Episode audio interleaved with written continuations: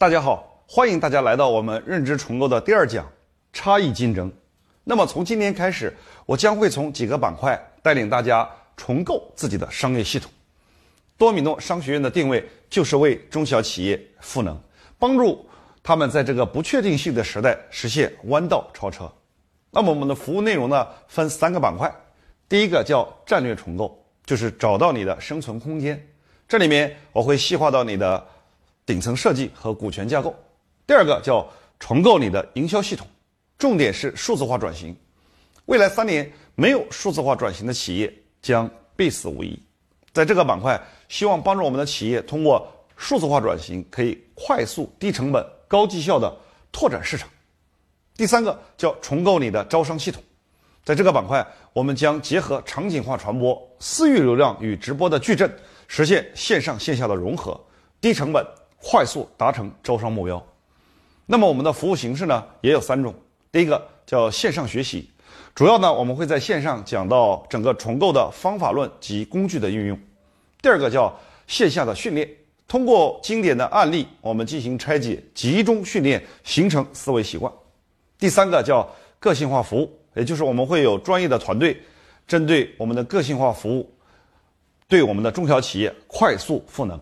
那这个板块的内容呢，是属于战略层面的。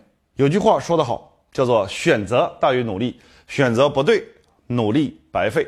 所以，干什么比怎么干更重要。那么，今天我们想到创新的时候，我们第一反应是一种技术或者是产品的创新。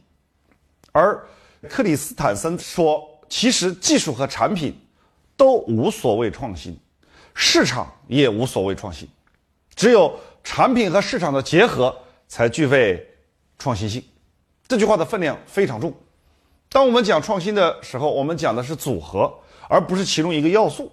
所以把它合起来，我们来画一个矩阵图来看一下。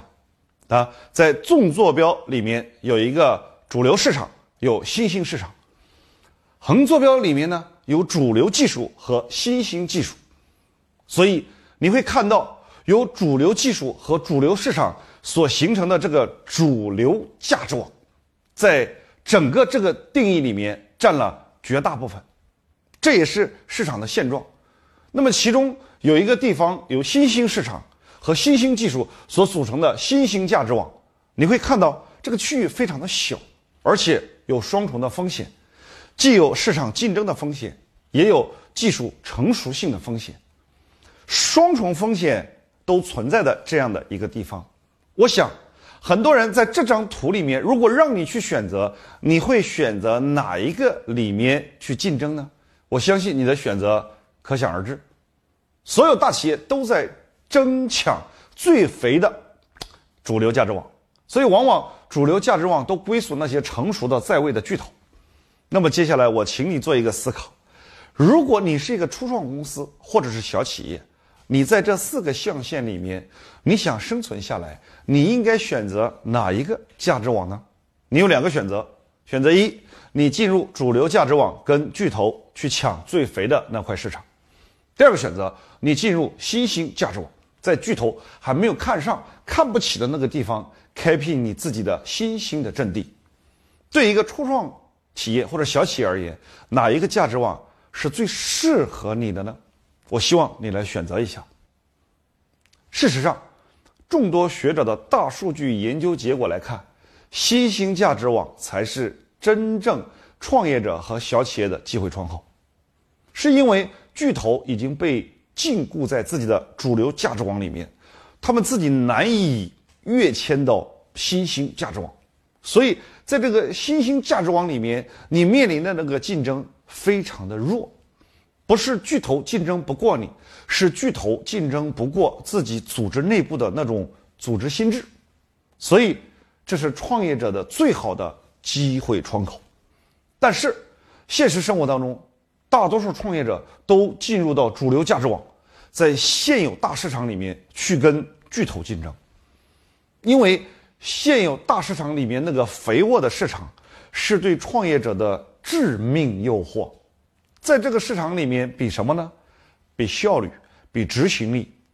我们会认为，作为一个小公司，我们会比巨头的效率更高，我们的干劲更足，我们可以把它抢过来。这地方是创业者的致命诱惑。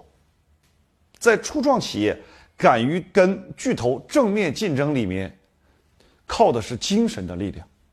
所以，我们看到很多创业者经常给自己来鼓气，说没有做不到，只有想不到。把类似的标语贴在公司的墙头，在开大会的时候，我们振臂一挥，告诉同事们加油努力。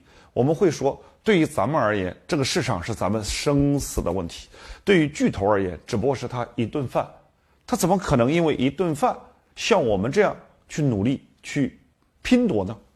他们会给自己鼓劲说，我们可以二十四小时工作呀。巨头的那些人已经很安逸的，他们怎么可能比我们更勤奋呢？说这句话的伙伴们，请你晚上两点钟的时候往腾讯的大楼对面看一下，往阿里巴巴的大楼对面看一下，你会知道今天连巨头都已经是九九六了。彼得·德鲁克有一段话很有意思，在我们之前，我们一直认为创业家精神含冒险这个特征。德鲁克说没有啊。他说，像我们所认识的成功的创业家里面。很少有人有什么冒险精神。你所谓的冒险精神，是因为你缺乏创业的方法论，你违背了那些基本原则，所以你不得不用自己的精神力量来弥补。其实，连我们伟大的毛泽东主席在当年定的战略也是农村包围城市，而不是冒险主义去打大城市。所以在克里斯坦森在他的名作。创新者的窘境里面也回答了这句话。他用大概沉淀了二十多年的时间来研究了这个行业的历史。他发现有一组数据非常有意思。他说，如果初创企业不是进入主流价值网和巨头直接竞争，而是到新兴价值网里进行差异竞争的话，会把你创业成功的概率从百分之六。提高到百分之三十七，有六倍之多。现实生活当中，三分之二的企业进到了主流价值网里面去和巨头正面竞争，分眼前的这杯羹，成功率呢只有百分之六，而只有寥寥不到三分之一的新兴价值网里面吸引了那些新兴的创业者，他们的成功率高达百分之三十七。那有些人会说了，百分之三十七也不高啊。可是我想跟你说，这是创业呀，创业的平均成功率也就是百分之十啊，所以百分之三十七也是个非常高的成功率了。再看所有的规模之比，大概有二十倍左右的差距，所以这是一个非常非常好的数据。我会鼓励你把这张图拍下来，打印出来，在你的办公室里贴出去。每当你想找到你新兴切入点的时候，拿这张图鼓励一下自己。那么，什么是创业的第一法则呢？经过这么多时间自己亲身创业，以及跟中国这么多创业者摸爬滚打了这么长时间，到今天，我还认为这句话是对的。什么是创业的第一法则呢？就是，与其更好，不如不同。请你相信我。这八个字是许多企业用血和汗的教训得来的。这八个字是大量的阅读经典、大量的深入思考得来的。这就是我们讲的差异竞争的内涵。与其更好，不如不同，指的是在不同的价值网里面寻找自己的生态位。我们放大尺度来想一下，这并不仅仅是创业企业，在生物的进化史里面也是一样的。达尔文提出，在很多情况下，一个生物取得成功，仅仅是由于它变得跟其他物种不同，这样减少了竞争，让它活了下来。生物学里面有一个很有趣的现象，叫生态位。你会发现，你在大自然中，所有的存在者都有自己的生态位。那即使具备同样生活习性的物种，它也不会像人类一样，在一个地方竞争同一个生存空间。即使大家在一个空间里面，它也一定会有区隔。所以大家想想，会有鹰击长空，鱼翔浅底，没有哪两个物种的生态位是完全相同的。所以，德鲁克把这句话也引入到创业企业里面来讲。他说：“小企业的成功绝对不是去跟大企业去抢夺主流市场，而是他能够找到一个属于自己的一个生态位，哪怕这个生态位暂时很小，但是他在这个生态位里面先活下来，再取得某种领先地位。”而这种领先地位随着它越来越大，生态位也越来越大，然后慢慢慢慢你就发展起来了。请你牢牢记住这句话：在领先企业已经建立主导性优势的环境里面，任何产品和模式都会沦为鸡肋。不要去夸张你的执行力，不要去夸张你的努力程度，更不要去夸张你的效率。今天巨头的努力程度和他们的效率比我们大得多，难以想象之大。那我们应该怎么办呢？一定要找到一个领域，扬长避短。你要想办法找到一个领域，让你的长处更长，让你的短处没那么重要。这就是我们所说的差异竞争。这是我送给你最重要的秘诀：创业第一法则，与其更好，不如不同。请你敲下来，把这八个字吃到你的内心里面去。它的应用范围极广，大到一个企业的竞争。小到一个产品的发展，甚至个人的人生发展，这句话都非常之重要。那接下来我们举一个小小的案例：美团团购的差异竞争。在团购这场战争之前，电商里有一个巨头，当然是阿里。我们回看王兴，关于王兴的书和文章，我惊讶地发现一件事情：二零一零年的时候，王兴创新的第一考量。作为一个小小的创业者，他的第一考量居然是我如何跟阿里差异竞争。二零一七年，当时美团有一个高管叫王慧文，做了一个演讲叫 “A/B 分类法”。后来我听说他在二零一零年的时候，美团内部已经这么想了，只不过七年以后才对外开始讲。这段话没有理论上的要点，但从执行上来讲。太棒了，它就是一个很好的办法，来找出了新的空间出来，差异竞争。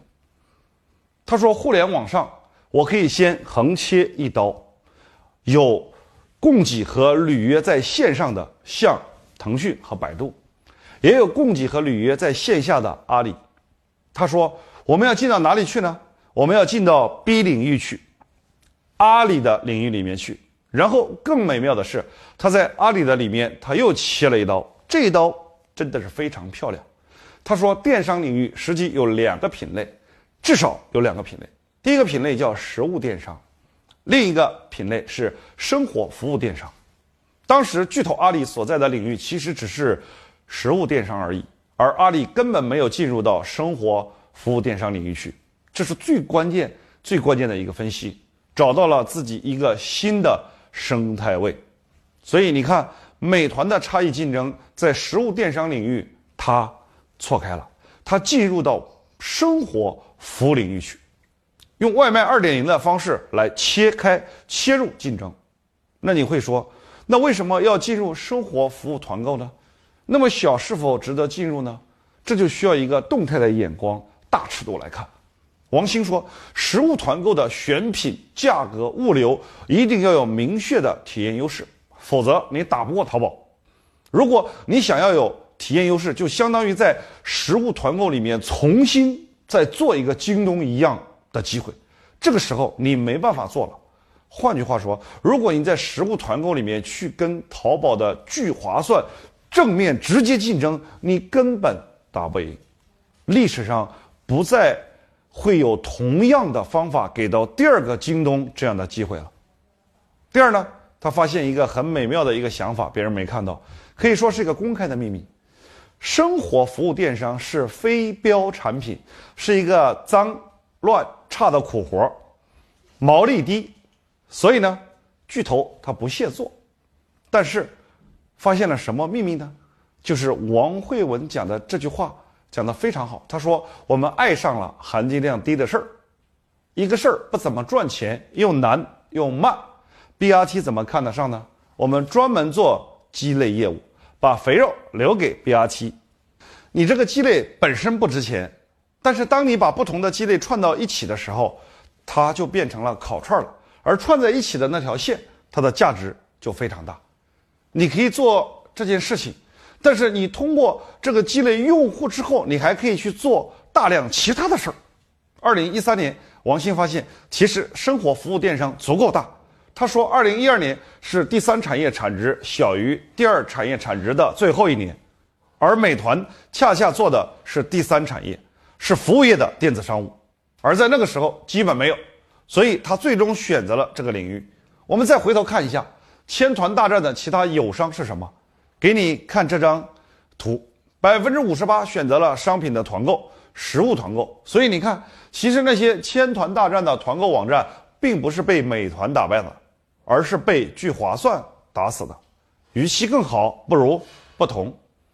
二零一六年，财经杂志专访王兴说：“美团的出现是否给 BRT 带来了新的变化？”王兴说：“互联网的竞争并没有改变竞争的本质。所谓竞争的本质，不是在原有的领域里面把原来的人给挤掉，而是在新的战场扩大了。动态来看这个事儿，新的玩家占住了新的战场。”创新总在边缘，但是边缘会长大，真的是。如果你看不到完美，是因为离画面太近了。创新总是来自边缘。那有的同学会问，那差异竞争是不是自甘弱小啊？你找一个小的地方活下去，你这个想法是静态来看。我们来看这个新兴价值网，虽然很小，但是它会变大呀，它会变成这个样子，这个棋盘会变大。所以盯着这张图来看，你不是在原有的市场里去挖，而是你会看到这个棋盘会变大，你会在更大的领域去分一杯羹，而在那个市场里面，你会有绝对的优势，因为巨头它过不来。为什么过不来？它有创新者的窘境。当我讲到这儿的时候，我相信有同学也会来质疑，说老师，你讲的都是大公司的事儿，都是成功企业的故事。这个差异竞争对小企业有用吗？你讲的都是已经发生过的故事了。我们学习你的理论，对我们创业型企业真的有用吗？我想告诉各位的是，小企业更适合。那我们就有一个学员就运用了这个竞争策略，做到了细分领域的第一名。